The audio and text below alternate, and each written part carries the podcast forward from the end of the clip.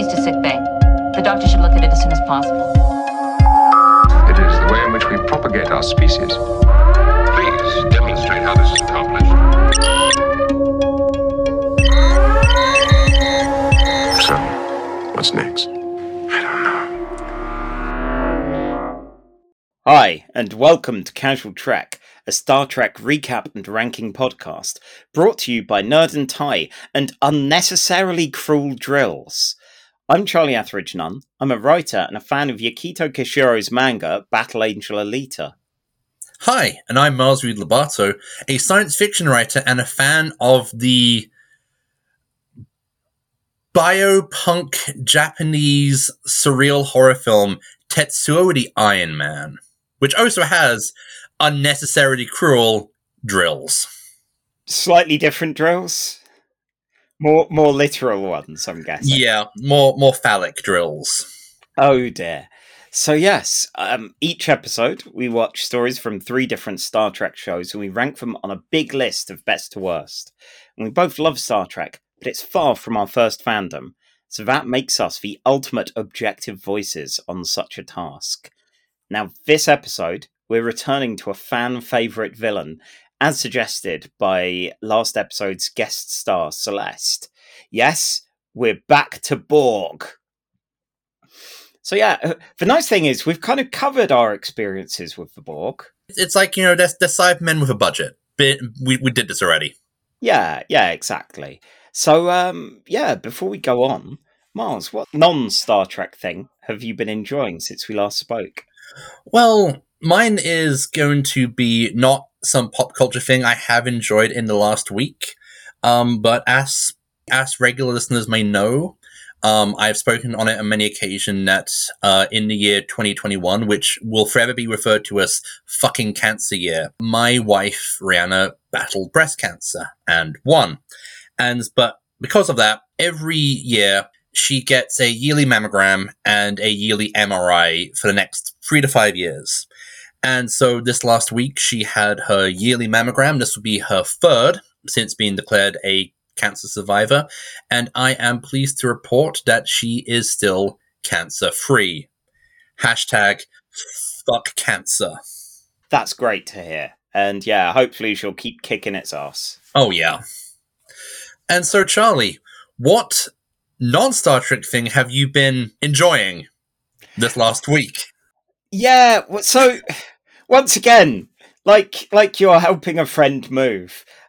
I feel like a bit of a dick just putting something, especially something as utterly, utterly lunatic as uh, as I've been experiencing this past week. Finally, after ages of the theme tune composer, my brother Alfred recommending it to me, the manga Berserk. Berserk is awesome. Berserk is Berserk. Berserk is like Berserk is amazing. Out of curiosity, how far have you gotten into Berserk? 22 volumes? Okay, damn. So yeah, So yeah, I'm, I've punched into and out of the golden age era. Okay, I was I was curious because Yes. um I'm slowly working my way through Berserk. I used to say that I read Berserk when Game of Thrones just felt too tame. And, Yeah. yeah. Um, but I need to get back to reading Berserk because I stopped. Last time I read it was a little bit after where you are now, which I think is at the point where I I think with Berserk, a lot of people tend to focus on like the hyper violence and the hyper just horrendousness of the world in which Berserk is set in the story and the grim, grim, grim, grim dark. But yeah, I honestly find that Berserk is a story that you see some you see you meet Guts, who is not a good human being, but when you first meet him, he's probably at his lowest point. mm, And then the story stops, goes on an on an 18 volume like just summing up this is how our character got to this point. And then oh, cut- it's, it's fantastic for that. and then it cuts back to Guts being at his lowest point, and basically, I think you're around about the moment where he starts to kind of he starts to kind of realize this ain't healthy. I need to pull myself out of this. Yeah, yeah, he's definitely starting to get that feeling. Berserk is a bizarre, dark fantasy series. You've got initially this badass, very Conan coded kind of protagonist. And as you say, yeah, it's this grim, dark, fallen, ruined world and uh, a bleak feeling story. And I love that it flashes back to his childhood, his youth, how his kind of born from a corpse and all of these. Again, it's it. A lot of it initially felt very. You can tell this is a very young, very edgy creator. Yeah, um, doing it, and you can feel the maturity develop with a lot of it, and even with some of the early stuff, realizing, oh, we're we're going to see how you know he's got one arm in the present day part of it, and all of these people that he meets. Well, where are they? And um, when you hit a kind of pivotal point in the story, when an event that is foreshadowed um, by a fucking like skeleton man on a horse, which again, fantastic. It's like, oh no, none of this has happened yet. Oh Yeah. Oh god, we're getting it all at once, all in one horrible, horrible go. Just rip that plaster off. It's um brutal, and yeah, it's been very good fun so far. it's I, I'm just gonna say this. I think it's a good thing that this wasn't your non Star Trek thing of last episode, because then Celeste loves Berserk, and so the episode would have been twice as long, and Oh, half no. of it half of it would have been purely about Berserk. Yeah, understandable. My brother is uh, an insane berserk enthusiast as well. I I generally don't go in for like that grimmy grim. I, I generally Hmm. don't go in for grimdark that takes itself so that takes itself really seriously. But there is something about just the tone and the, the characters that makes it entertaining enough. Well, and you've got some proper wacky demons, you know, some weird, weird things which help undercut it just being bleak for bleakness' sake. It's it's why I like the British author. Have you ever read any Joe Abercrombie? Uh, no, I have some, but I've yet to read it. like he he does really kind of that kind of dark fantasy. But the thing is he remembers that his characters are gonna like crack a smile and like just tell a joke in Hmm. between the awful stuff happening. And i think it's that that kind of keeps the darkness. It doesn't feel uh, like an emotional sturm und drang if you know what i mean Yes, there was a series, uh, Chronicles for Raven, which had that kind of, you know, this is a very, that's it, yeah, James Barclay's um, Chronicles of Raven, which felt very like ship, mud, and blood flecked fancy world. But these mercenaries, the main thing they want to do at the end of the day is just retire to peace and have a bar. And, Yeah. you know, it's like it feels very human despite some big fan- high fantasy elements in there and the aforementioned mud, blood, and shit that It's- covers everything. it's like one of the bits I like about the the Elric stories from one of my favorite writers, Michael Moorcock, in that Elric is a gigantic albino drama queen, Hmm. and his best mate slash sidekick Moonglum knows it and will quite happily make fun of of Elric when Elric is is just being too wallowing in self pity, and that just makes it it just makes it a bit more fun because you know you know that the, the people the author understands what his character's like and knows when to deflate it. Yes. Yeah. So, speaking of self pity, it's time to talk about Star Trek and the Borg. Um, specifically, I guess a bit of Picard's self pity in this one with our first episode for night. And that is Star Trek The Next Generation, Season 5, Episode 23, titled I, Borg. It aired on the 11th of May 1992 written by Renee Echevarria and directed by Robert Lederman. The UK number one hit was KWS with Please Don't Go slash Game Boy, and the US with Kris Kross and Jump. So like, these are the only two in this this episode selection that I'm familiar with. Please Don't Go it's fine. It feels very much like if you were flashing back to 1992, this is what would be playing in the background. Yeah. And yeah, I mean, Kris Kross is is daft, but um, who doesn't want to be the miggity miggity miggity miggity Mac Daddy? Is that the right amount of miggitys? Um, I don't know. I, I, prefer, I prefer to be the miggity miggity miggity miggity miggity miggity moo Ooh. Mac Daddy. So, are you a Daddy Mac or a Mac Daddy? Um, given the size of my gut, I'm a McDonald's. Oh no. so yeah. So that means we're both alright. Um, yeah. And of course, as punishment for my not doing the correct reading last episode, I will be descri- I will be narrating the events of two episodes of Star Trek, one of which will be Picard. I'm not happy. I'm not happy about this, but I didn't do the reading. This is substantial punishment. We can't save episodes of Picard for one of us goofs. Look, I'm Here's gonna make punishment show. I, okay, like I, I, think if we have a breakup on the show, it's gonna be which poor bastard has to narrate the plot of Star Trek Nemesis. Oh no. But this is not a oh dear God, we don't want to do Star Trek Nemesis podcasts. This is a oh dear God, Mars is gonna have to talk about Picard podcast. But anyway, I will have to narrate the events of I Borg. Yes, and start assimilating now. The Enterprise is doing some surveillance work on a nearby star system, which has been listed for potential colonization. And while they're there, they pick up a distress signal.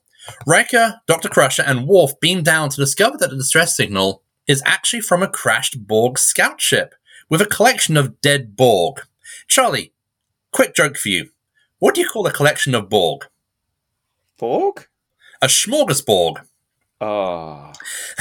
And but there is one lone survivor, a young human Borg who looks to be like in his late teens, early twenties. Crusher works to save him while Picard, who is up on the bridge and getting like the the, the live feed, tells him to just kind of leave the Borg behind. Is he still traumatized from being assimilated at one time?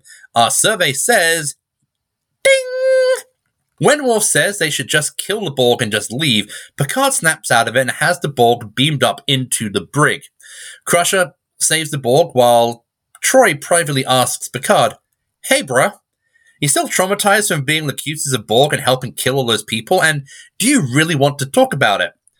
Picard, who is one step away from having a noticeable facial tick and two steps away from bleeding visibly from the eyeballs, brushes off Troi with a, Nah, fam, we good. Look, it's the 24th century. We have yet to rediscover man pain. Troi saves, no, sorry, Crusher saves the Borg, who is up and about, but it's cut off from connecting to any of the, ship's systems. Picard asks Geordi if there's any way they can use the captive Borg to create a virus that they can program into the Borg's implants that can potentially spread to and destroy the Borg collective. If you thought this episode was going to have uh, Jean-Luc Picard si- sign off on doing a genocide in the first 10 minutes, well, you'd be surprised. Crusher is appalled by everyone treating the Borg as a disease instead of a race of beings, but she has no choice but to help. Uh, she and Geordi study the Borg, who introduces himself as three of five. Crusher, who feels that the Borg is cut off from the collective, is almost scared to be alone. Uh, during Geordi and Crusher's tests, they give three of five the name Hugh, a fine Welsh name. But now Geordi's son has second thoughts on this whole uh, virusy genocide thing, and decides to talk about it to the one person who has even less chill where the Borg are concerned, and that's Guinan, the ship's barkeep.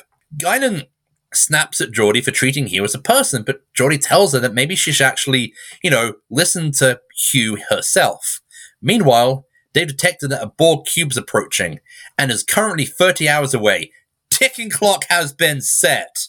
Hooray! Hooray! Guinan goes to see Hugh, telling him that resistance isn't futile, even if doing so has destroyed her entire species, has almost pretty much destroyed her entire species. Hugh is able to see that Guinan is lonely, just like her, and that rattles Guinan.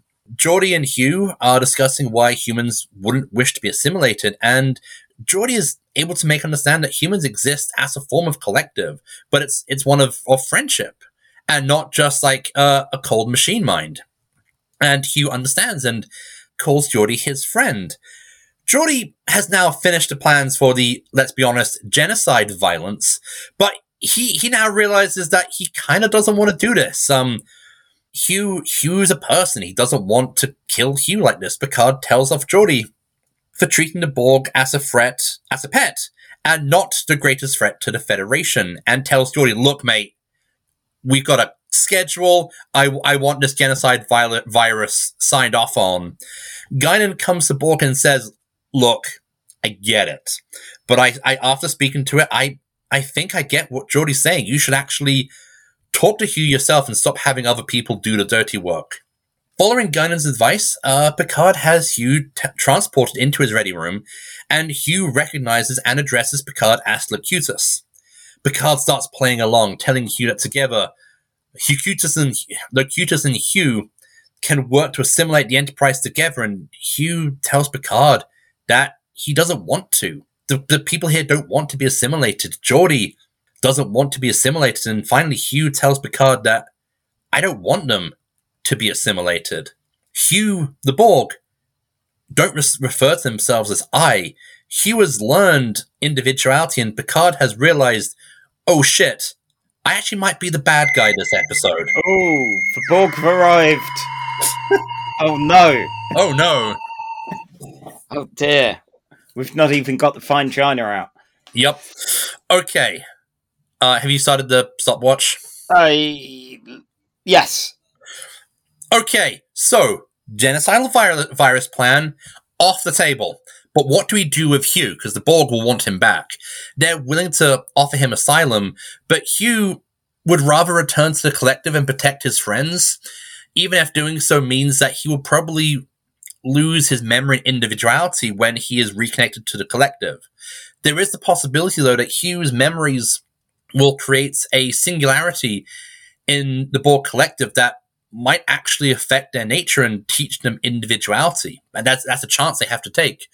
Geordi beams down to the surface with Hugh so he won't be alone before his rescue. The Enterprise hides from a nearby in a nearby sun so they won't get picked up by the cube some Borg arrive and they take Hugh back, linking with him, and it looks like, for a moment, that the fears that Hugh's memory would be wiped away were true. But before the Borg beam away, Geordi sees Hugh take one last glance at his friend and a final nod farewell. Hugh lives on in some form in three 305. Oh, that's one minute and 11 seconds. Exactly. So, Miles, Charlie, did you ever take in like a stray pet at any point or a stray animal? Um, once in my apartment building, we found a cat had been left, a, a cat just wandering the corridors, and we didn't know whose cat it was, Hmm. and it, it turned out to be a downstairs neighbor uh, who it's been let out by her jerk of a son. And so um, we tried bringing it in, um, and our two cats, Sid and Willie, did not take kindly to having this uh, this new guest. So we had to we had to leave it back out in the corridor, but we just had to we just left the bowl out so it could just have food and water. I see. Yes, we never did, but we took in. My dad loved having like neighbor cats visit, um, to a point where he had kind of he wasn't quite feeding them, but would definitely play with them a lot. Yeah, Yeah, it felt an awful lot at times like Hugh was being treated in that kind of oh oh look oh he's eating oh Oh. kind of way um by LaForge early on with it. Well, LaForge and Crusher. yeah, Yeah, I I did like though that um that Guinan was able to be more than just wise with this. That yeah, she changes her decision. Like it's like oh no, actually yeah, this this is someone that can be an individual and can be a person. But at first, of her being like, "Yeah, no, you're coming to me for wisdom," I say, "Fucking kill it." yeah. Um, that was jarring, but in a good way. I I like the fact that Picard is kind of the bad guy of this ep- is like is the bad guy of the episode. It definitely feels like a, for for this era of Star Trek, it feels like a, a a pretty brave decision for the writers to take by having your main. Given that the one of the big things about this era of Star Trek was Roddenberry's insistence that humans can't have conflict. The main character, the main cast can't have con- interpersonal conflict because we're we're humans. We've gone beyond that, and you've got Picard just going, "Well, why don't we just commit a genocide? It's fine. They're not people." I like that we're far enough through and it's a big enough ensemble that you can go, this person, this protagonist, normally is going to be the baddie here, is going to be like, because opinions and ideas and all of that are where a lot of the drama is born out, you know, so much of it is in meeting rooms and and things like that rather than going well yeah it's all all punching all the time so that you have people on opposing sides of the debate is great with this. And that, yeah, one person can learn to maybe empathize a bit. Picard, who seemed oddly pro animal experimentation at one point. Yeah, well, th- this was the 90s. Um, I think this is this is how I'm, you know, this is 92. So Hmm. I think animal testing was frowned upon, but it was still seen as um. Because I'm trying to remember, I'm I can't remember. I'm that old. When we had the really big controversy about animals being used in cosmetic testing, yeah, and I feel this is round about the same time. probably, yeah, yeah. I, I don't know. It's it's an odd comparison f- to see in in the distant future of of next generation. Hmm. But yeah. Um yeah, I also found I don't know if you got this, but when Picard was playing as uh Locutus, again, even though yeah, it was he was human, he gave a very good antagonistic vibe. I Yeah. felt he'd make a wonderful number two in the Oh. prisoner with that Oh. kind of attitude.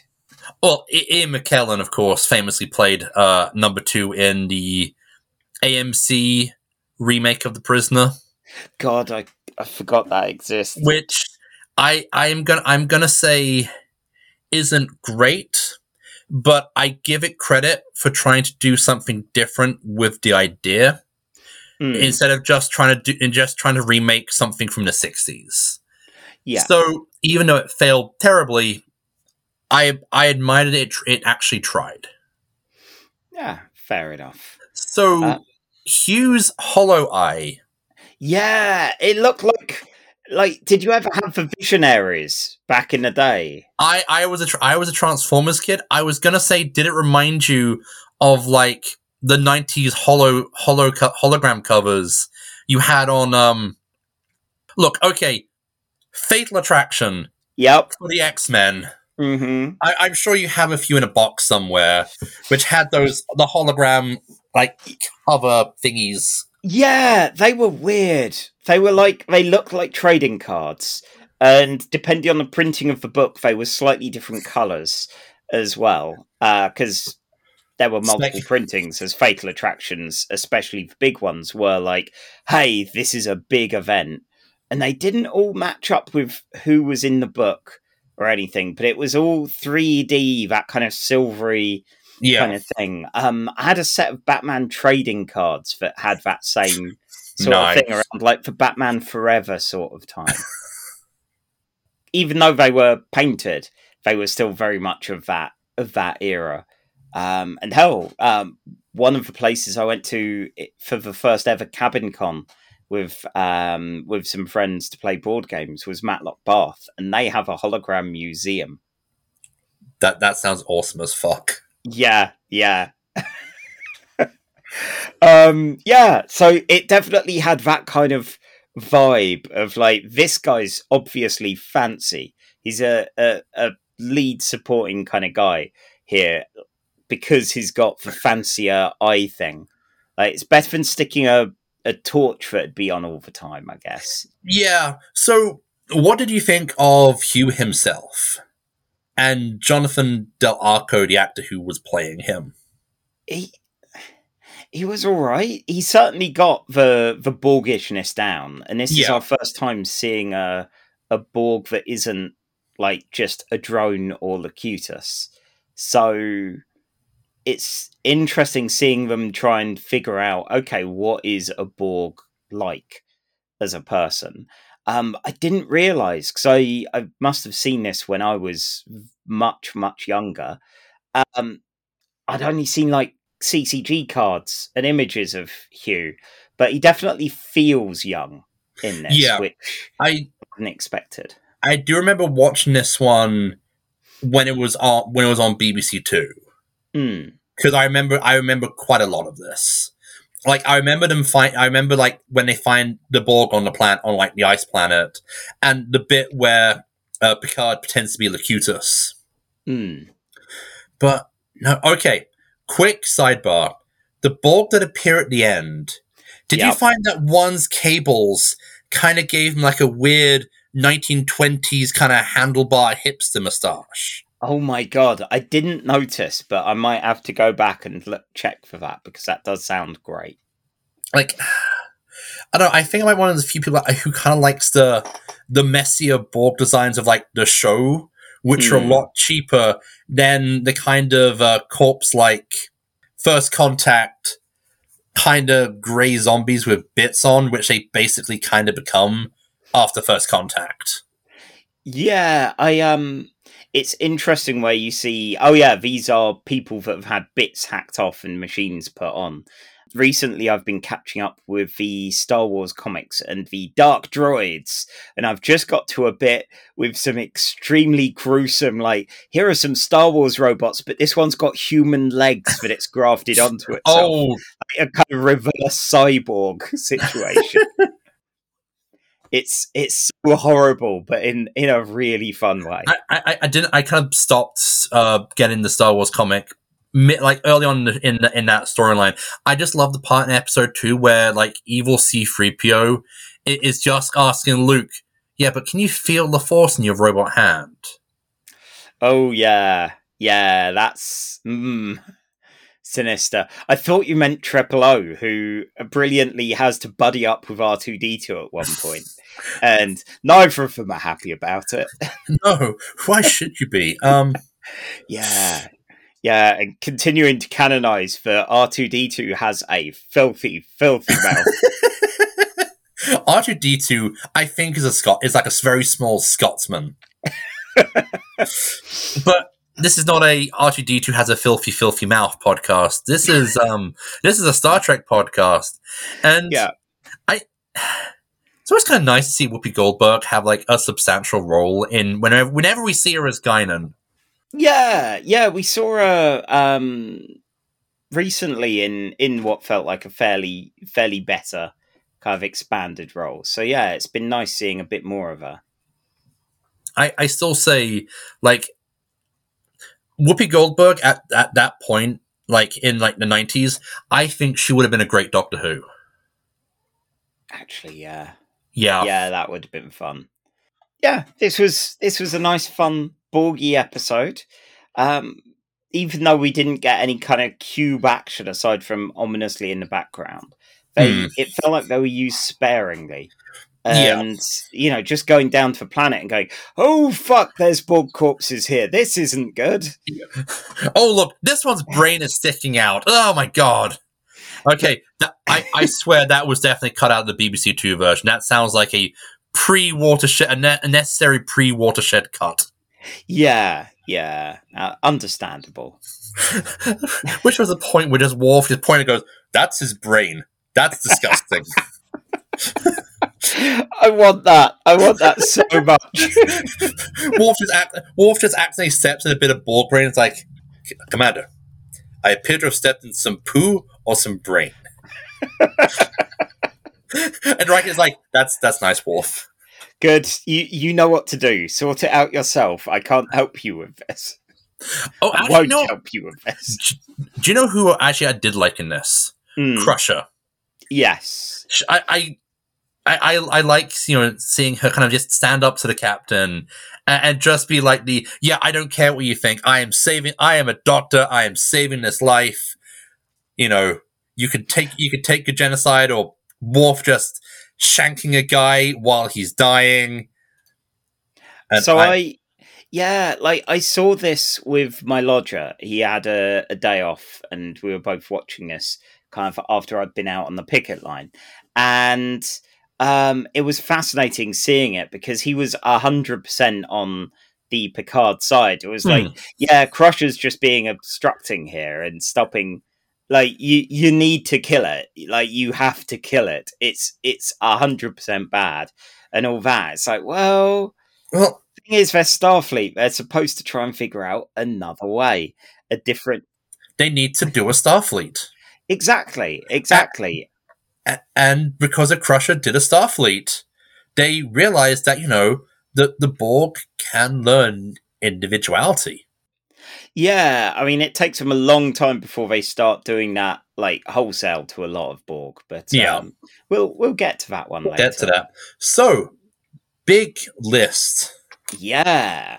So we have a big list of 90 Star Trek TV episodes and films going all the way from uh, Star Trek II The Wrath of Khan in the number one spot.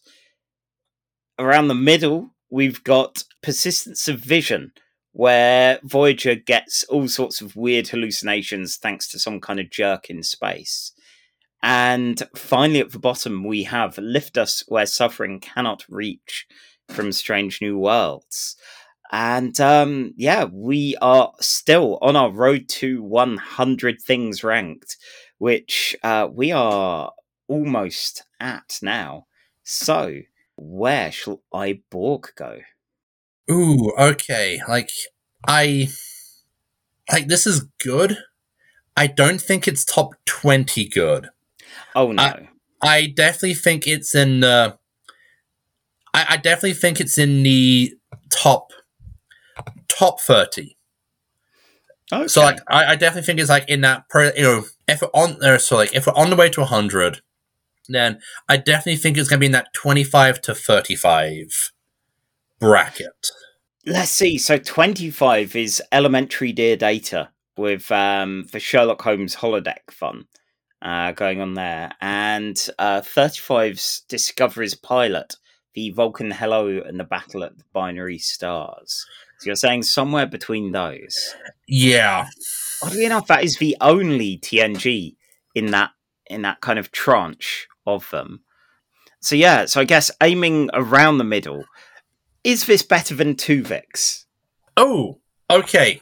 Both episodes deal with like a a moral quandary. Yeah. where like you know where the captain is very willing to well in in iborg it's the captain is very willing to indulge in mass genocide because he has some trauma and the captain willing to indulge in murder to get what to get what she wants Yeah, to get her two lads back, and because let's face it, she met Tuvix. She she realised he has bad vibes and needs to be gone.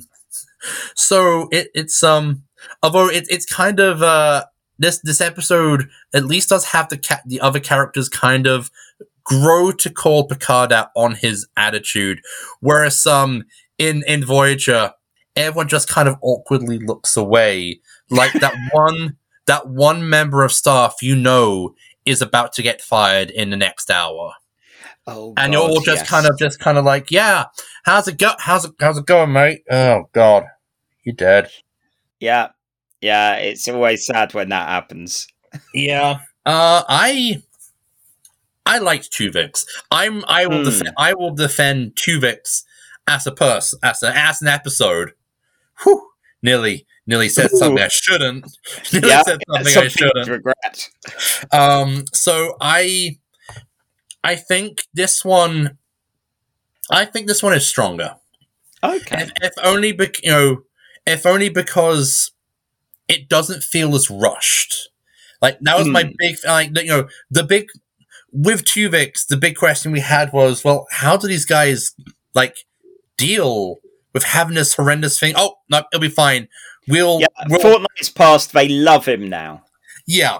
Whereas this, I feel while in a way it's very quick, the end like I feel like it has an ending where it feels like this is is a good ending with like oh maybe part of Hugh of Hugh's individual individuality still exists and maybe will go on to change uh, affect the collective. Mm, okay. So yeah, above that we've got some hijinks with Spock Amok with the uh the Oh. body swap episode, which oh that was that was a good fun time. That that never stops being that never stops being fun. Um Hmm. above that is um TOS's Oh, yeah. A Taste of Armageddon, which has the um the greatest the greatest alien security guard costumes when they look like Thunderbirds meets McDonald's employees. oh my god, yeah.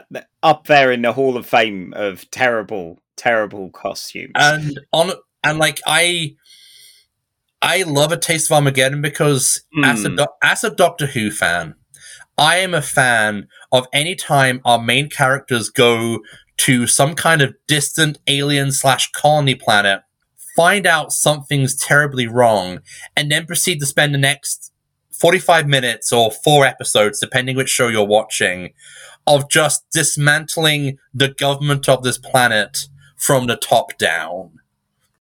Oh, yeah. Yeah, I'd forgotten about Taste of Armageddon until seeing it there, and it's like, oh shit, yeah, that was very good fun. So I Yeah, and then after after Tuvix, we do have tomorrow and tomorrow and tomorrow. And I don't know, I, I think above two I think above two Tuvix. yeah. Yeah, I think that this is the new What for new twenty nine? the new number the new twenty nine.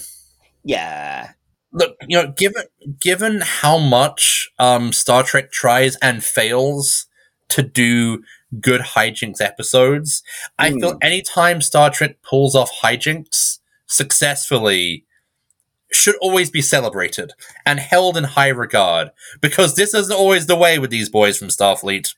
alas, no, no. Um, eventually, we will have to watch the um, DS9 episode where Quark gets a sex change.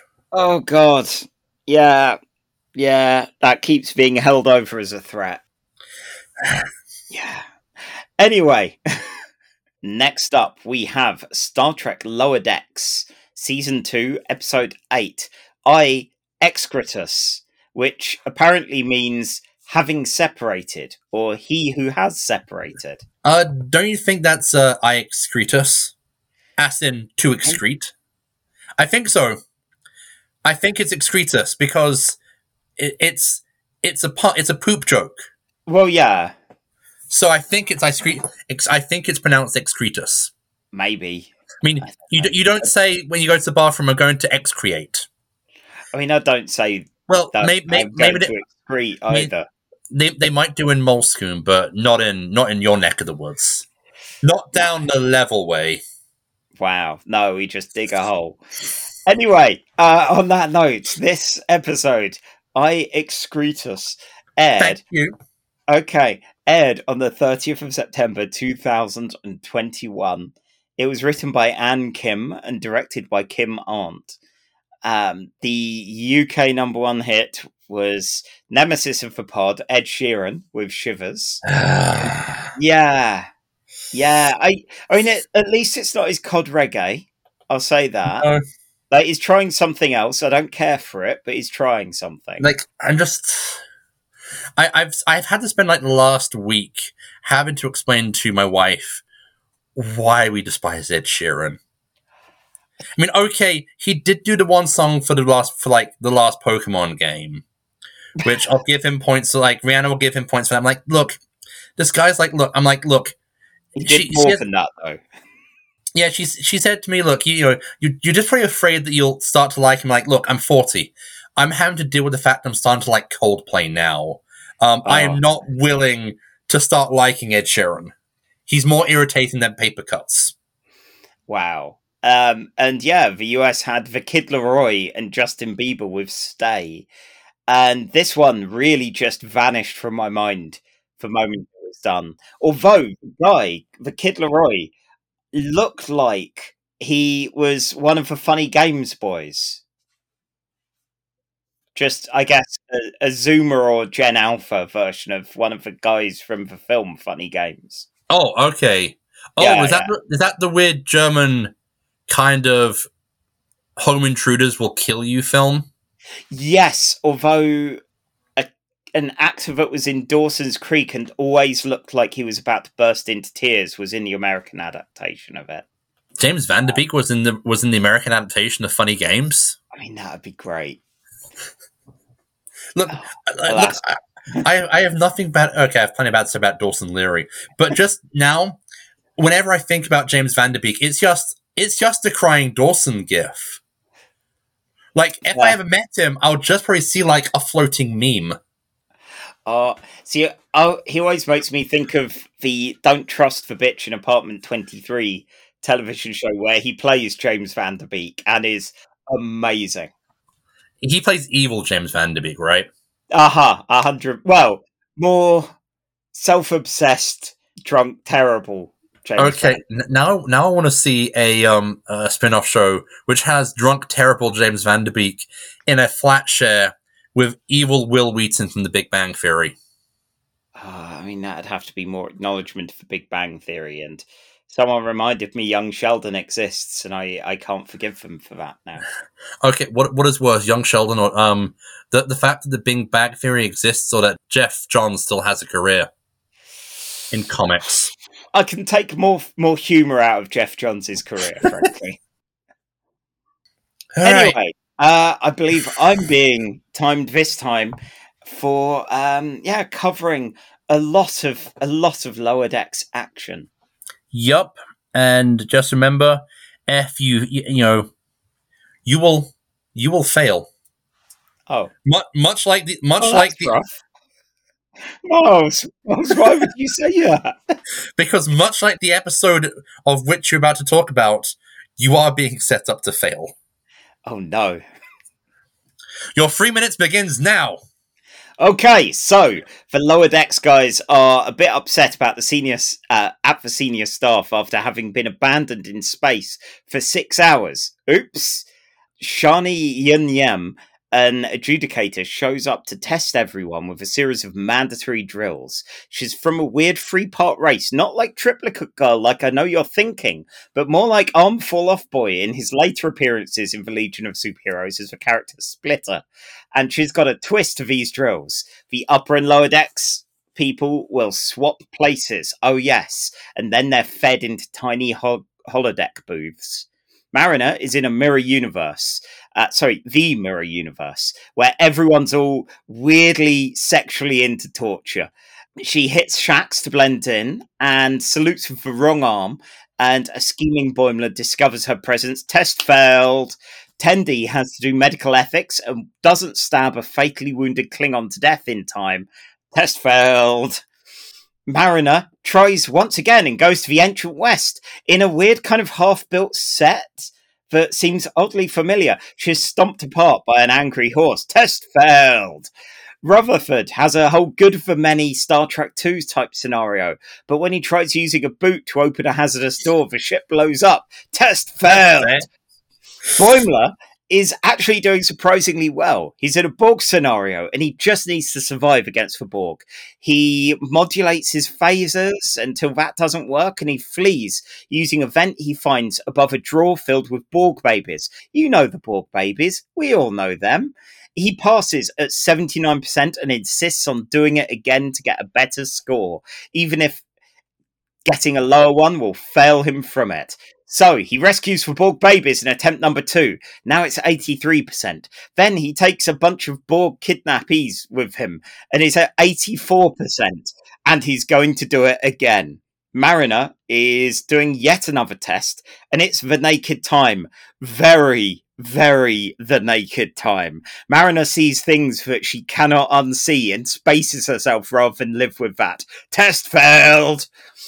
Later, Mariner, Tendi, and Rutherford are enjoying the the upper decks food, which is actually good, unlike theirs. They talk about their failures, all apart from Boimler, who's now up to ninety four percent and still resetting it, trying to get a hundred percent on it.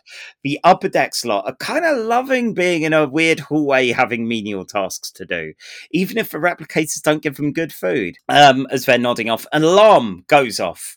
Oh no, they've got a a special mission during a Klingon crisis. They need to stack some crates. Also, there's a queue and there's some Jem'Hadar, and they fail.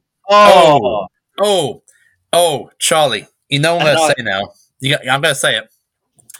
Test fail. oh no! Right, okay. You you've now lost your pesto privileges. No, not pesto. oh, Uh, okay. All right. oh dear. Let Let's see how how long your failure will maintain. Okay. And go. So both groups get a joint exercise on a real bridge. They need to do uh, the stealing of a ship to save Spock, and their disagreements lead them to blowing up the ship before they even get out of space dock. Well done, a record loss, not even a failure, a DNF. Uh, at the bar, Mar- uh, Mariner and Freeman commiserate, but seeing all the ranks of, like all the people of all ranks comparing experiences, was this for point? Was this for real team building? Was it one of those kind of tests? No. No, as it turns out, Shani and Yam laughs at them for thinking that. Uh, she actually wants to save her job and needed a really shit ship to fail at all the tests. And these guys, after abandoning a bunch of people for six hours in space, those were her choice. Uh, this was her choice. She's even been goosing the drills, apart from the horse bit. Uh, she can't fail the Cerritos yet, though, because Boimler is still at his test and he's just 100%ed it when he gets a call from Mariner saying, You can't leave until you're done. He's going to have to somehow survive. And just the moment he does anything, that percentage dips. Uh, the Cerritos heads into a crystalline entity to show off teamwork and how cool the dangerous kind of stuff they do is. It freaks Shani out, while the rest of the crew, they're kind of used to this sort of thing. Uh, Boimler has a rough time both tanking his score and getting captured by the Borg Queen, who wants to add his distinctiveness to the collective. Uh, the Cerritos heads towards a black hole, and Shani gives up. She'll give them a passing grade as long as they stop doing dangerous things. That's great, but in the drill, it's too late for Boimler. He's been assimilated. He is now excretus of Borg. Um, luckily, it is just a hologram, even though terrible medical, terrible things have happened to him in there. He's dragged out and is lied to about having got his perfect score, which actually sits at about 8% now. So finally, the upper decks and the lower decks have seen what each other have to deal with, and the upper decks actually upgrade the lower decks crew's replicators to give them good food, including pesto. Yay! Hey, hooray for pesto! Hooray for pesto! And hooray for two minutes and 36 seconds. Wow, yeah, yeah. There was a lot. Go- like I knew I wanted to recap the uh, all the different tests and exercises they did. They were very good fun, and now Yep. I've seen more actual. More Star Trek that I haven't seen, like the original series, actually getting references like the half built Wild West set. Magnificent. Love it. I, I th- there's every so often when I because this is the one I watch with my wife. Um, Mm. every so often there'll be a reference I get which she won't, and I'll kind of have to I'll be laughing kind of hysterically. And I think for this episode, it was the line with the line where the Klingon says, "I broke my back trying to pick up a peanut." yes, God, yeah. That would be an embarrassing way to go as a Klingon. and yeah, the worst thing is, it's gonna happen. Like there, there are going to be workplace incidents like that that are embarrassing and fatal, and you just have to hope you've got a doctor who's a professional and will stab you to death like you want. So, Charlie, Yes. what might be the worst workplace incident you have been involved in that you can mention legally? Oh. Okay. Uh, working at the comic shop, the front ceiling fell in at one point. Um, yeah, it turned out all of the upstairs was kind of random debris, at least a couple of dead seagulls, and an overflowing toilet. the thing is, we were professionals and we turned it into a water feature.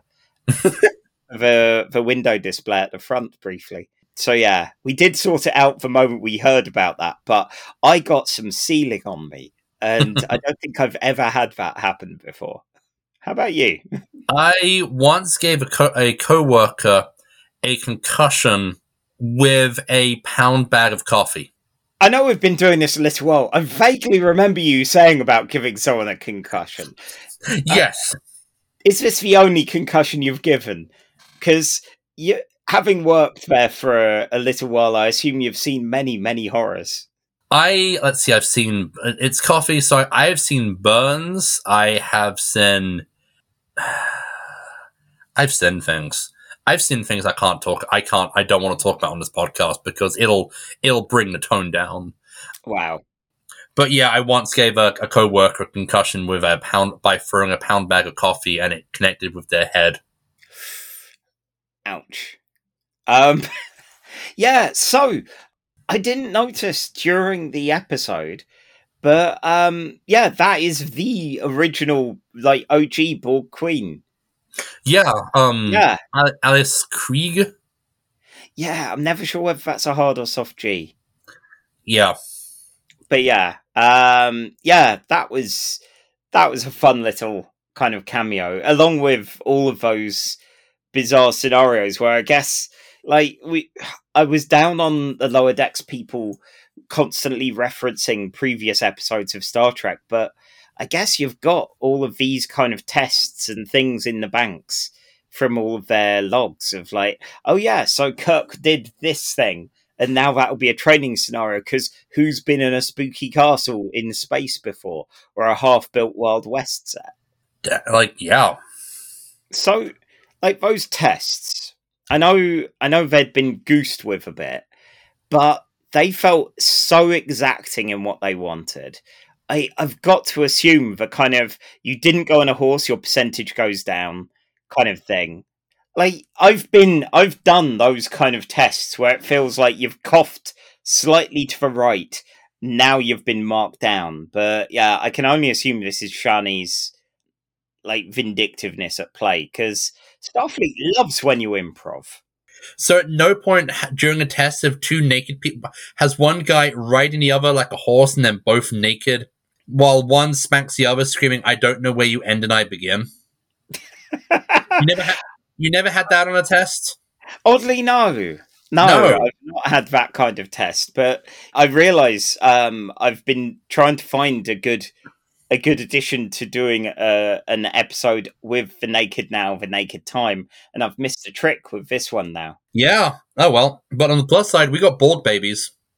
We did get Borg babies. Oh, I, I, I miss the Borg babies. Again, that I just kind of I miss some of the weirder earlier early installment weirdness of the Borg, like Borg babies. yeah, yeah, they're weird.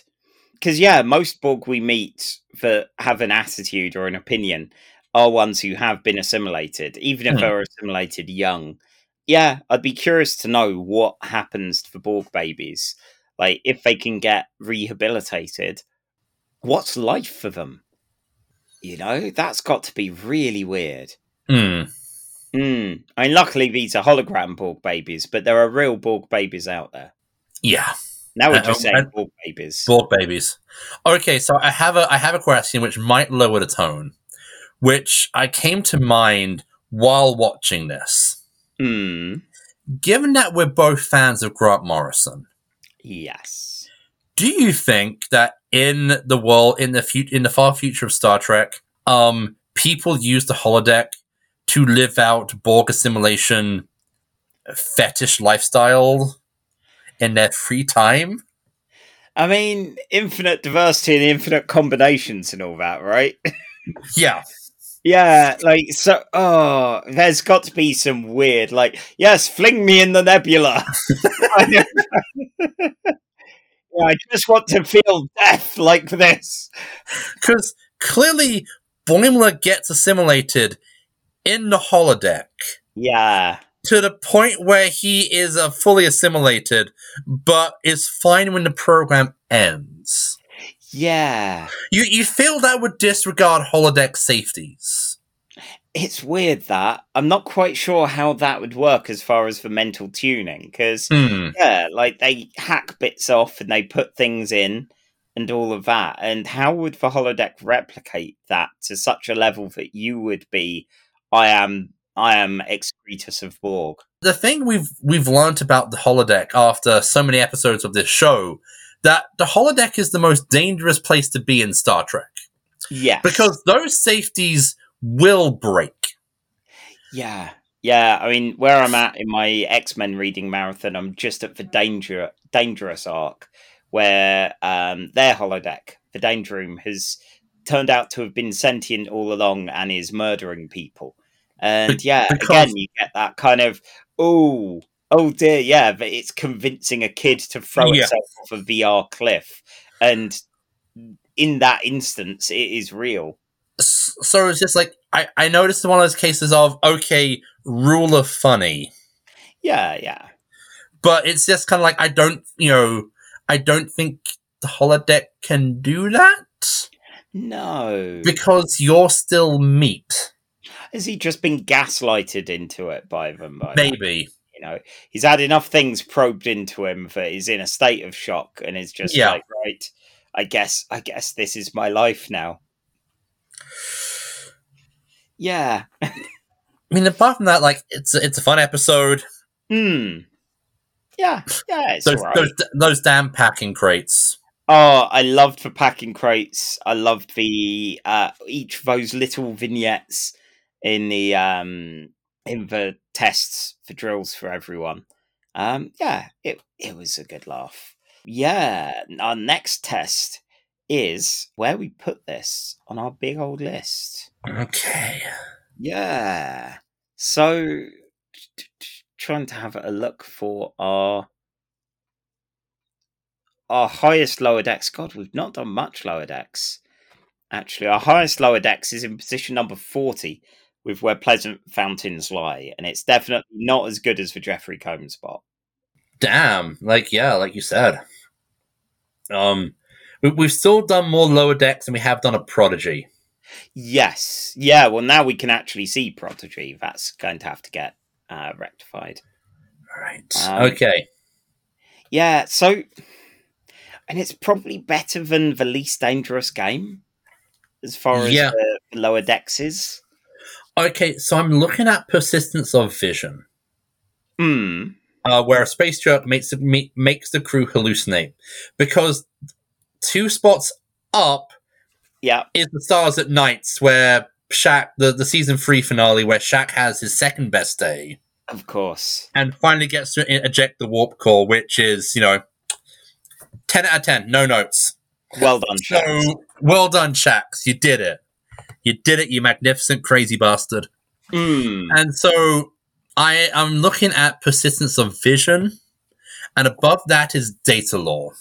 So I think it's better than Persistence of Vision, which was good fun, but it had more promise than execution. yeah. Uh, where this it was it had nice simple idea. It didn't do some amazing things but it did some fun things. Yeah so i think definitely above that which then i guess brings us back to crystalline entities is this better or worse than uh, the og crystalline entity Lore's mate Datalore. Um, hmm. What do you think? me i mean i think i think Datalore's probably deserving of being higher because it's the introduction of law it's you know like again while this has some fun moments uh Datalore feels a bit more Important, important as a unit of track. yeah yeah exactly All yeah right. Okay, then I uh, I agree. cool so that puts it at 46 just under the halfway point but you know this is a this is a, a fairly top heavy list fear for our futures So uh yeah. And so we return for our last episode Picard. Yep. Yeah, you got the short straw this time. Tell you what, you mess your home, you get your homework one wrong one time. Picard has so many Borgy episodes that it's quite easy to to find some. And this time we're doing a kind of continuation of the vague Hugh theme almost with Picard season 1 episode 6 titled The Impossible Box. It aired on the 27th of February 2020. It was written by Nick Zayas and uh, directed by Maja Vrvilo and the UK number one hit, sorry, uh, yeah. what was the episode title again? The Impossible Box. That's what she said. Oh, hmm, It's it's it's a, that's a slang term. mhm, I know. Dealt with much rejection then. um, anyway, uh, the UK number one hit was Billie Eilish with "No Time to Die." Um, I'm generally fairly pro Billie I- Eilish, but I, I I have some of her albums. I honestly I, I know sometimes when it comes to the modern stuff, like we said, we do tend to go into kind of tired old men who are just like, I used to be with it, but then they change what it is. And nah, I I, I like Billie Eilish and I like this song, although as a Bond song. And this is a Hmm. Bond song. yeah, I Yeah. I don't know if this is what I expected or wanted from either a Billie Eilish song or a James Bond song. Really. I've not seen No Time to Die, so I don't know how the song works with the visuals or the story. Uh, um, I don't like James Bond, which gets really awkward um, when I live in a country where everyone assumes that you like that if you're in, if you're an English person living in the states that you like James Bond and proper football. And the trouble is, I get random people asking about James Bond or talking about me about James Bond, and I have to immediately go, I'm sorry, I think James Bond is a piece of imperialist propaganda, and I am oppo- I hate James Bond on moral and political values than just I don't like the films or the character or the books, which yeah, anyway.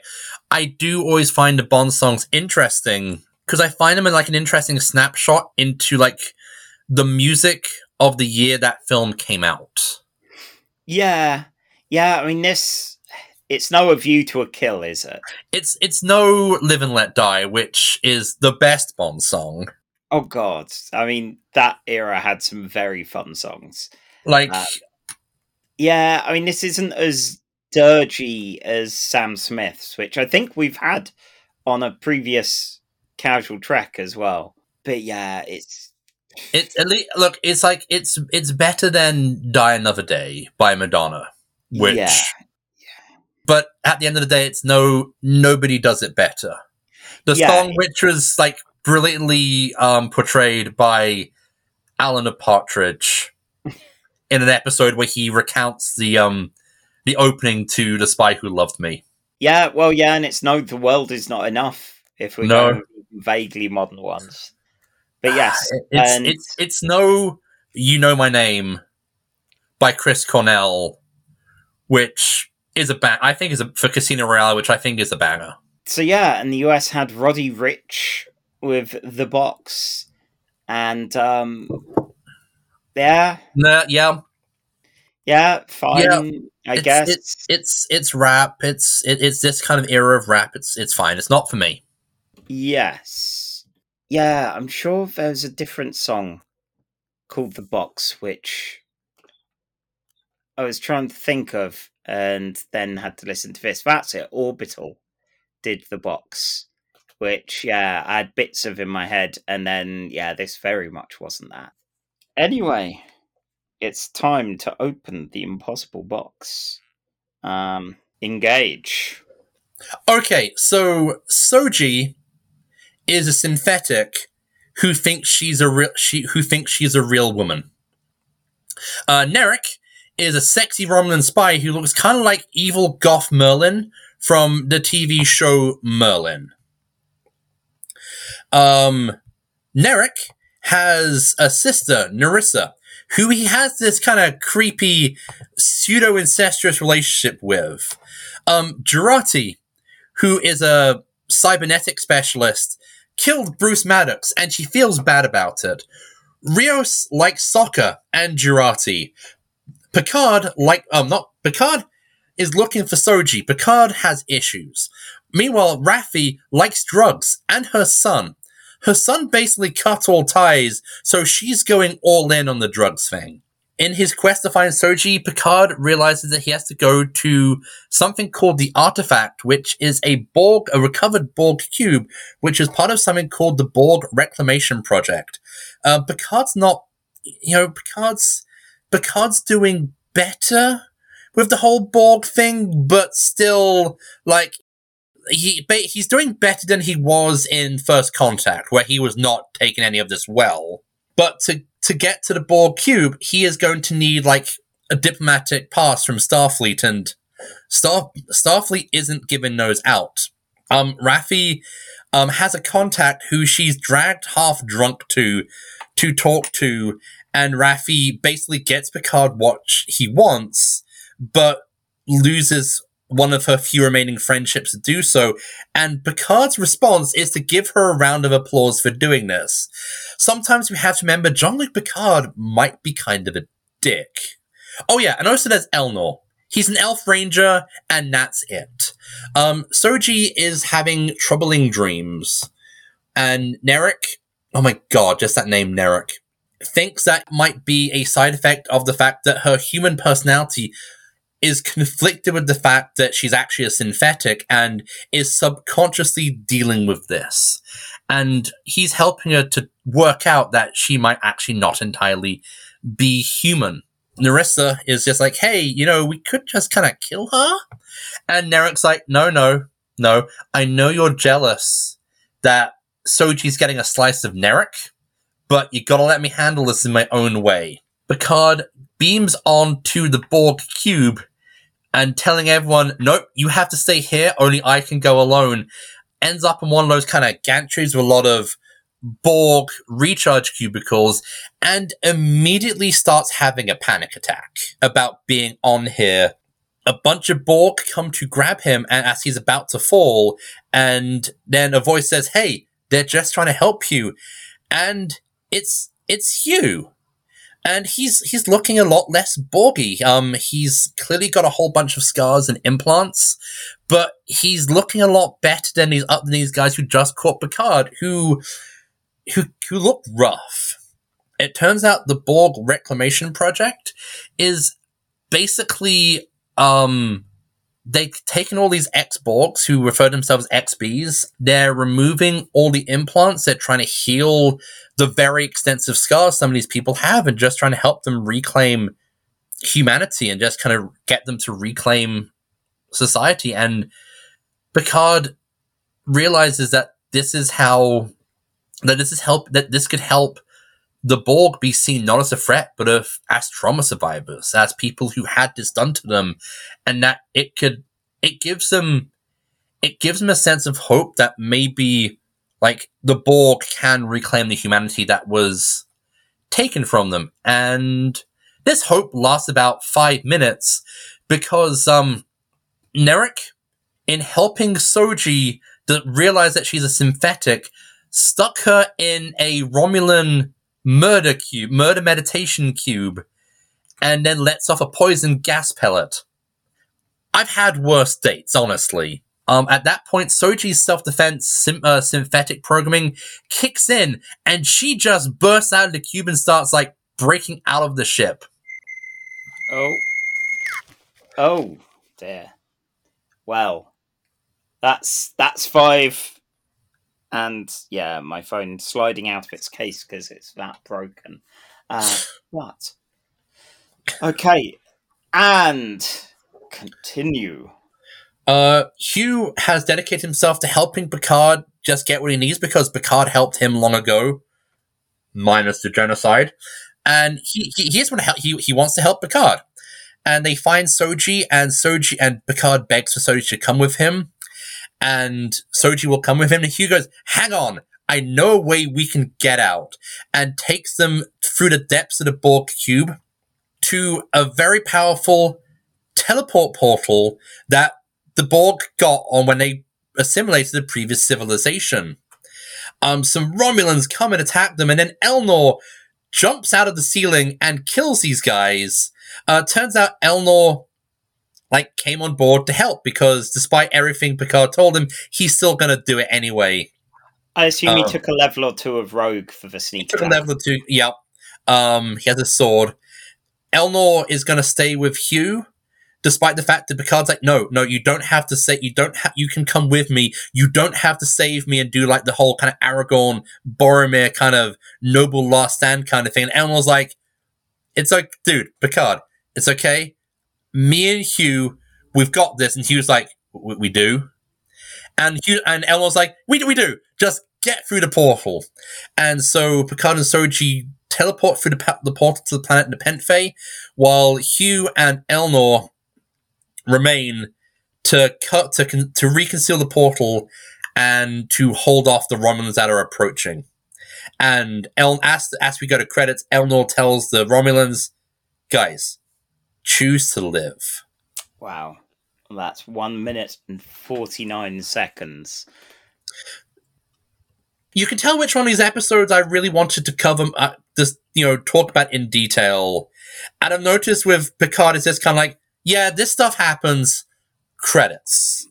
Mm, it's been difficult with um the musical episode. I got excited thinking, oh, it's a heist, but it's only kind of half a heist. Hmm. And similarly in here, you've got so oh yeah, you've got all of these dramatic scenes, and and oh oh, and it's ended already, and you know it's it's very decompressed kind of time, and yeah, and then you get things like Elnor, who I I reckon he has seen three movies in his life, and that is Fellowship of the Ring, Two Towers, and Return of the King.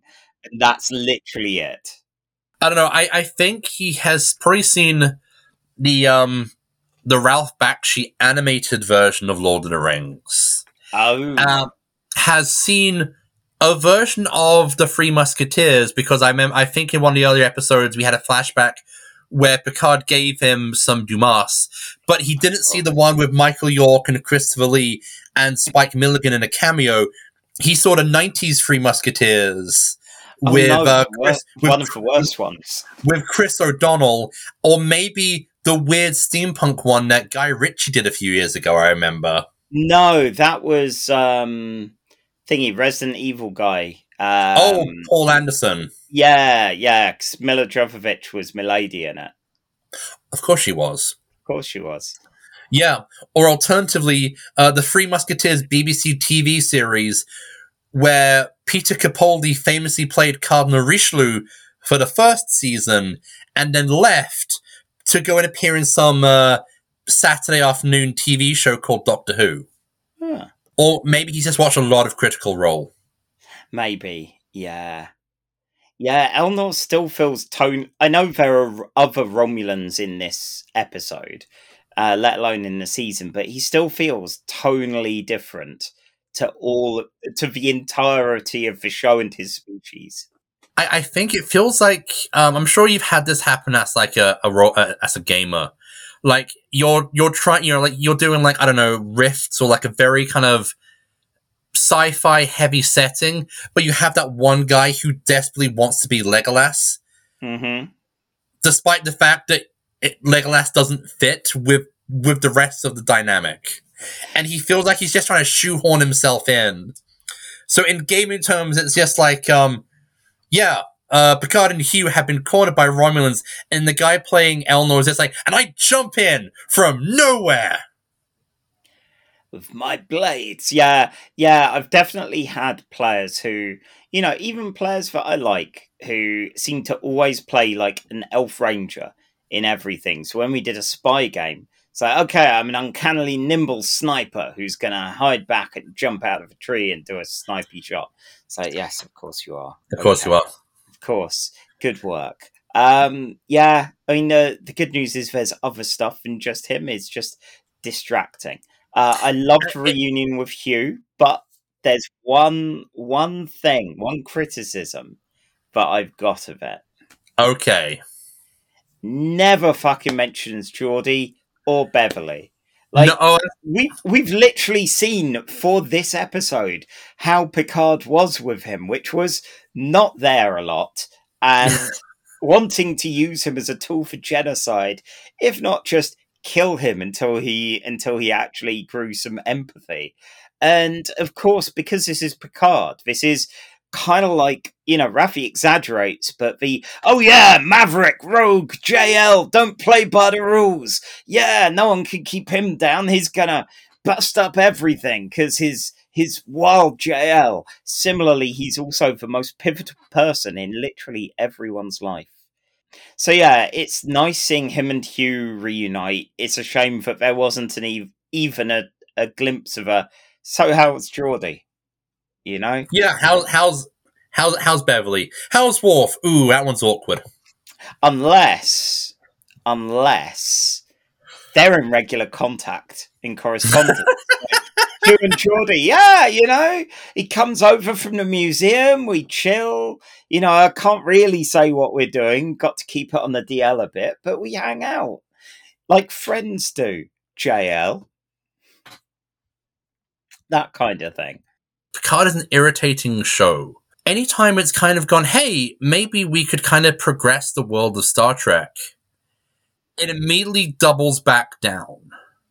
And so, like, you know, here we have we have the Borg uh, being portrayed as, you know, uh, assault victims. Like they're people who have been heavily traumatized and gone through this horrendous experience, and we have these people who are trying to like de a deprogram you know deprogram them like re like rebuild their bodies to like what it should be before the Borg implants. And we know that at the end of season two, it's the Borg again. End of season three, it's the Borg again. They're the bad guys again. It just feels like they keep going back to you know, like the thing I really liked about this was because it was it was a new it's a new potential direction for the Borg. It's like how when we had TNG when TNG started, you have one of the big notable things was there's a Klingon on the bridge. Like the it, the relationship between the Federation and the Klingons has changed to the point where the race who were once like our big enemies, our most iconic villains, we're allies with. And here with the Borg, it's just like here is our one of our most iconic villains of DX of of TNG. Um, now we have them in Voyager. Like they are the big Trek villain of the nineties. In an age where you know where no, very much like the a fear of computerization, technological like of subsuming humanity. How can we change it for the 21st century and have them just be these and alter it to you know that these are these are Borg who are seeking help, who is who are re-seeking individuality. They're a, they're a community. They they have they're they're a cult. They're you know they're a culture. How do these people? How will they rehabilitate into the wide into the wider galaxy? Where before, even where even Picard, who should be most empathetic to them, will still see the Borg as a threat. And then by season three, it's like, oh, it's the Borg again. It doesn't matter it's such a difficult thing because you've while you've got the same actor for Jean Luc, you've got multiple different writers dealing with him in kind of from Best of Both Worlds onwards with I, Borg and how he is kind of um, not dealing with his, his baggage and his drama. You've got First Contact, where if anything, it's kind of crystallized and made a lot worse, a lot angrier, even with him knowing about Hugh. And then you've got this, which I like the idea of the rehabilitation. It it falls into the same problem as um, the Riker guest star episode, where you just kind of want a nice time in a villa with, you know, the the Rikers and Trois, and and just that. You don't want a big MacGuffin type thing. And in this, similarly, if we saw the rehabilitation efforts and saw those Borg go into the wider world, that'd be fascinating to see. Yeah, there's like a really good potential of an of an idea Hmm. to do something, dare I say it, new with Star Trek. And Yeah. I feel we're in this we're in this weird space with Star Trek where it feels like anytime it's tried to do something different, they've had to, they've had to immediately kind of follow up by doing something very traditional. Yeah. And you know, everyone, you know, they had this kind of big thing about Star Trek. Ooh, Star Trek Legacy. Like, no, I want to see Star Trek the next next generation. Hmm. I you know like this is the problem I think even Star Trek had towards the end of like the the whole kind of 90s era where Enterprise was basically a let's kind of just go back to TOS return to form we'll we'll try and just recapture that Voyager kind of tries and fails to recapture that TNG lightning in a bottle let's have Enterprise try and recapture that kind of TOS Kirk Spock McCoy dynamic but sexier. Yeah, yeah, it's a it's a difficult one. Like with Picard, it feels like there is that reset and that holding pattern. You know, um, there is a thing that happens at the end of season two of Picard to some Borg, but it isn't all Borg, and you know, as such, season three gets yeah, just gets Borg again, and it's it's kind of a shame because yeah, we see some interesting things. Of course, it has to be stored in a facility with the most J.J. Abrams-ish name of the artifact. The artifact. the artifact. And yes, even with all of this going on, there's the dubious, weird incest Romulan siblings who, you know, again, with this show wanting to be prestige TV, wanting to be a prestige drama, more so even than Discovery. So, of course, it's got to have creepy incest twins because you know that they're evil Hmm. not just through their words and deeds, but also because they're they're really unpleasantly touchy with each other. So, so okay, just just to confirm, can you Mhm. see like evil Merlin vibes from like? Did you ever see Merlin? Uh, I think I saw the first episode. Okay, because he just has the the actor Colin, the actor who plays Narek, just kind of looks like an off-brand Colin Morgan. He Only um, has a bit more goth and so he plays Victor Frankenstein in Penny Dreadful, a, a Oh. wonderful TV series. But yeah, he's a lot more kind of buttoned up. He's a lot less kind of yeah, yeah. I'm the hot boy, Vo- uh, Romulan kind of thing in that. But yeah, he's very good fun as Frankenstein, building things and people that uh, don't appreciate him mainly because he's terrible. Hmm. Uh, yeah, it's a good laugh, but it was distracting seeing this after having beasted all of Penny Dreadful between watchings of this season. Um, but yeah, like I don't know. It's that it is that difficult thing of there are some great Trek moments, but it still keeps falling short because what they think we want Hmm. And and it just isn't. Um, you know, the weird Romulan meditation kind of thing with their weird the cube room was fun. And um, yeah, even Soji realizing her mum isn't real, like she has a call with her, and it only lasts a bit over a minute, and she keeps falling asleep each time because And the the bit where she's like scanning all like all her photos and stuff, and they're just Mhm. all like thirty seven months old. yes, Like there are, it's like there are good bits.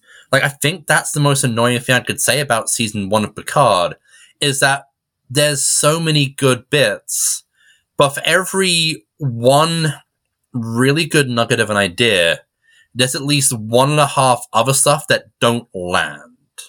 Yes.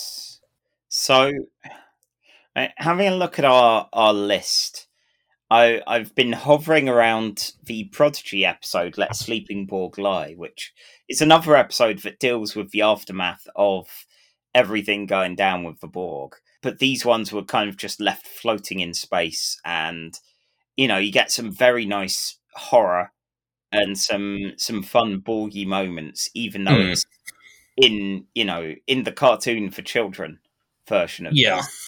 Um. So yeah, it's let's see. The best Picard we've got is in position number sixty-two with the first episode of season three of Picard, which it feels kind of trite to go. That was the better season, and it's certainly not without its faults. But um, yeah, Yeah. at the same time, understandably so. I, I like I So I, I wouldn't put it above that. no. Are we ever gonna have an episode of Picard in like the top half of the show? Mm, that feels more questionable than Enterprise getting uh, hitting the top like I don't- thirty. I don't know. I, I think we have an end. Like that's. Oh, no, no, we don't. It highest was enterprise one- is number. The, the highest enterprise is thirty-five. yeah, it was almost at thirty. I think Man, it's I- at thirty-one, but has been pushed down a little. Yeah, I. Hang on. Highest prodigy was Let Sleeping Borg Lie. Or at least for Bulgist Prodigy was that. Uh, yeah, Oh yeah, and it is the highest. I think. yeah. Like, Yeah. I, I, I begrudgingly have to have to agree because it's like it's, it's a good idea, Hmm. but a good idea is not. There's not a classic episode of Star Trek make. No, no. I mean, Justice is a couple of places down at 76, and that has some really fun moments, but cannot be called a good episode. No.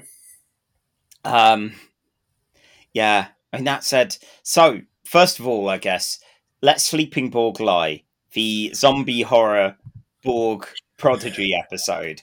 Better or worse than this? Mm, I might have to say, I I might have to say worse. Fair enough. And then we've got our, our favourite, Move Along Home. Uh, I think Move Along Home might be better for only because of Allamaraine. Yeah, yeah. Again, it's well, yeah. Um, ah, Allamaraine was very good fun. The whole situation was very daft in in a very good fun way. Actually, yeah, oddly comparable to the um, uh, the lower decks episode we covered, given the the weird scenarios and tests. Yeah. It's just that one was was genuinely better. Okay, so that puts it at the new 74. Um, second highest episode of Picard on our list. Oh God. Oh God. Like yeah, there, ha- there, like there has to be like a there has to be a good episode of Picard or Enterprise which cracks into like a high amount. hopefully, hopefully. Because like I I really don't want to keep having to bash on Picard. No, It's just that Picard just makes it really easy to. distressingly so. Like I think other Picard episodes I think might make it might be that the third ep- the one that one episode of season three when they're trapped in the nebula and they Hmm. all think they're gonna die and have to make peace with that. Yeah, And then that might be a, that might that might make it up there. Um yes. yeah. Yeah, we're currently 13% through all of Picard. so, yes. Uh, anyway, on that note, we are almost 100% through our episode. We've ranked three episodes of Star Trek. And um, yeah, that's going to be it for us for a little bit because the next time we're going to have a little bit of a break and talk about uh, a franchise which one of us here is very much not casual about, which is Doctor Who. Hashtag Blake's boys. We're not talking about Blake Seven. Ah, okay, fine. Yeah, I will walk. Um, anyway, on that note, you can find us on Ko-fi. You can find us on the Nerd and Tie forums and on Bluesky as Casual Track. Uh, Miles, where can the good folks find you? You can find me on my blog at mareedlabato.wordpress.com. And for some reason, I still have an active Twitter uh, Twitter account. I don't know why. Miles, Miles, don't do that to yourself. You And and yeah, Wow. Um, yeah, and I'm found on skyshark.itch.io for comic and RPG bits and faketales.com where I really need to finish my blogging of all of the 2023 role playing games that I've read because we are now in February. Uh, let's see if I can do that before this episode airs. Um, yeah, so um, yeah, with all that, uh, I guess yeah, go do a Starfleet. go, go to a Starfleet and don't don't try and perpetuate a genocide. Yeah, don't perpetuate a genocide, and um, yeah, save the Borg baby. and have a jelly baby. Or teach a Borg baby to eat jelly babies. Yes. You've been listening to Casual Trek by Charlie Etheridge Nunn and Miles Reed Labato. Music by Alfred Etheridge Nunn. Casual Trek's part of the Nerd and Tie network, and if you want to support us monetarily, because you love what we do that much, you can now do that by going to Ko-fi and looking up Casual Trek. There's a link in the show notes.